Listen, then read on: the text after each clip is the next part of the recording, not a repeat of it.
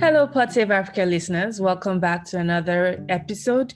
We're here to bring to you our news updates, um, as we do, as we usually do. Uh, we have three great stories from around the continent. Um, we just stories that you should be mindful of as we end this year, as we round up this year, um, and as you think towards your 2021. Um, Akedi, would you take us off with the first Happy. story? Happy to. Fantastic. So, yes, three great stories for today. We're going to start with the coronavirus update. It's still going, it's still happening. We're going to get you abreast of what's going on in the African continent with regards to the coronavirus. Then we're going to go to Tunisia slash Italy slash Tunisia slash Italy. It'll make sense when we do the story. Then we're going to go to Zimbabwe to discuss government spending and food and climate change and all the things. It's going to be an exciting week, and we look forward to diving into these stories with you. Welcome to Pod Save Africa. Welcome to Pod Save Africa. Welcome to Pod Save Africa. Welcome to Pod Save Africa. Welcome to Pod Save Africa. Welcome to Pod Save Africa. Welcome to Pod Save Africa. Welcome to Pod Save Africa. Our first story of today is a coronavirus update for you guys today. Um, we have some big numbers for you today. First is that South Africa has hit a million, one million cases, but that does not tell the entire story. Actually, most of the African continent is under 70, is under 20,000 cases so far, right? So 70% of the of the countries on the African continent have less than 20,000 cases, which is good. It's also reflected in, in the commensurate rate of, of deaths and recoveries and things of that nature. So the African continent is generally doing well. However, one interesting trend we noted is that the countries that seem to be the hardest hit, South Africa, Morocco, with a million and half a million cases apiece, are actually also the causes, the, the countries rather, with the most air travel. So is there a correlation? Is it causation? Of course, we're not going to say that's the case, but it's likely to be a contributing factor to how heavy, how hardy these co- co- countries are being hit. We see that these countries have no correlation across population or even treatment and seriousness of dealing with this, uh, pandemic, but we do see that they are still quite the busier countries when it comes to air travel. That being said, I would love to hear your thoughts on this, Anka. It's also interesting to note that um, despite having a lot of cases, that it's, it's in comparison has very small amount of deaths with only 26,000. Um, now every life matters and no loss is is is too small to be dealt. So this is is still sad that we've had to lose a number of cases in South Africa, but South Africa has always had significantly more cases than the than other African countries since COVID 19 began spreading earlier this year till now. Um, in fact, there's been seen that there's a new um, new strain of the virus in South Africa. And yes, this is different from the strain that was recently found in the UK. Um, but uh, a few days ago, on the 19th of December, a new strain was said to be having found in South Africa, and that strain spreads much quicker than um, the than the original strain, I guess, um, and affects younger people. Although the mortality rate of this new strain isn't necessarily, it doesn't, it isn't necessarily more deadly than the old strain, uh, and so at least we're thankful for that small small fact. But because of because of that new strain the spread has become much faster. In fact it only took about nine days after the country initially reported 900000 cases for them to report 1 million. So that's just to paint a picture of how fast the spread is.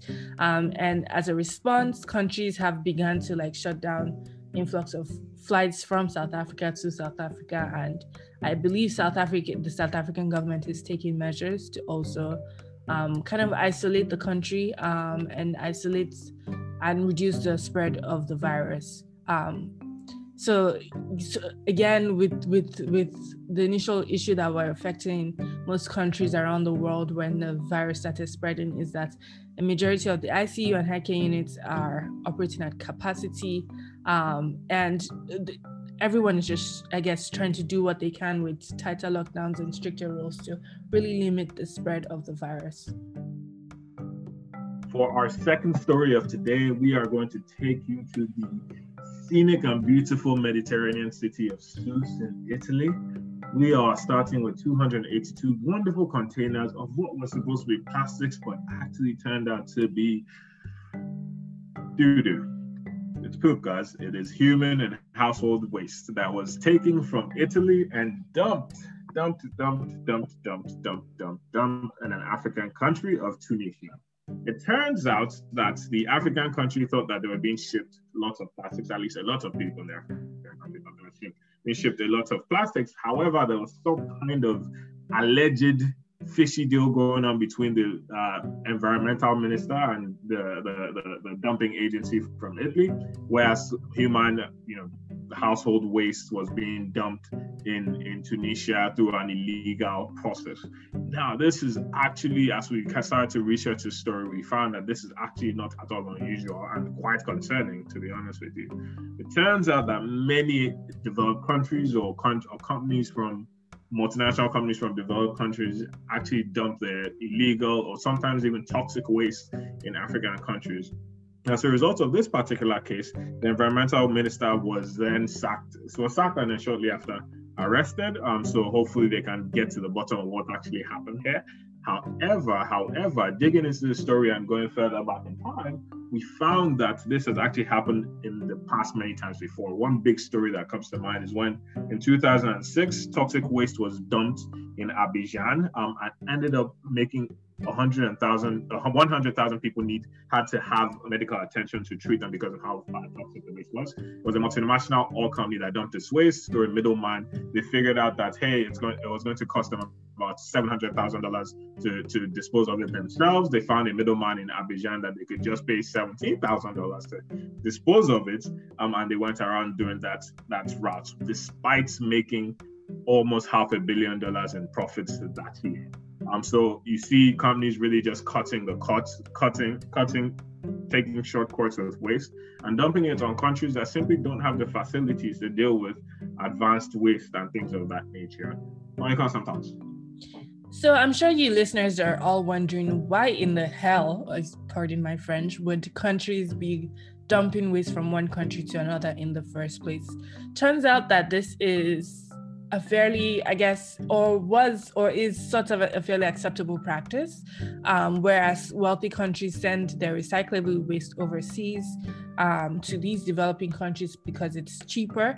Um, to do that, um, it helps to meet their recycling targets and reduces landfill in their own countries. Um, and for the developing countries, they take in this waste because it's a valuable source of income um, for their citizens. Uh, quote unquote valuable. Um, and I, because I believe they have more of the space to handle the, those waste. But as we've mentioned with this story, oftentimes it's illegal waste that is shipped as part of of of the waste that is shipped into these countries. And oftentimes recycling of this waste, sometimes it's just burnt. Um, the plastic that is in some of the plastic that, that is supposed to be recycled recyclable isn't and is just burns contributing to global warming within these countries. Um, it is worthy to note that the European Union has has now banned plastic waste from being shipped to developing nations. Um, all non-recyclable plastic waste. So we'll see how that how that is managed or how that is separated from being shipped to developing nations from the from the 1st of January. Um, one thing to note is that the UK is no longer part of the U- European Union, as we, as I'm sure we're all aware of at this point. Um, but there is. What did you say? I said shout out to Brexit. shout out to Brexit. Um, but so it will not be subject to the change in this policy, but I believe there was an environment er, environment bill that was submitted to Parliament earlier in the year in January of 2020. Um, and we'll see if that helps to curb the shipment of waste to developing countries, including African nations. For our third story, we go all the way to Zimbabwe for a story about, honestly, money and food. The Zimbabwe government has spent $3 billion, yes, American dollars, on a program called the Command Agricultural Program that program was essentially slated to help improve agricultural outputs, feed the people, all the important things that we care about around providing food security in an African nation. However, we found that that program is actually faltered despite the significant amount of money spent on it. Now, $3 billion may not seem like a lot of money to you. And, and if it doesn't, could you, you can call me.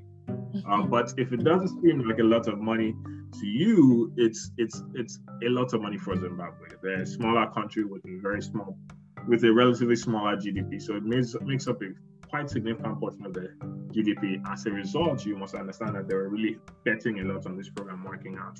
They found out that a few things, three major things, including their own internal infrastructure, and two, you know, climate change as a broader threat, and three, you know, the, their ability to research and develop um, um, solutions and problem solve have hampered the, the, the output of this program entirely.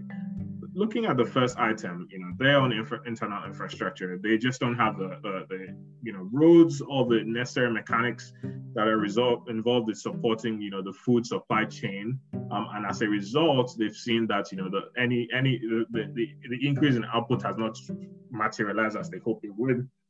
Second thing is this global threat of climate change.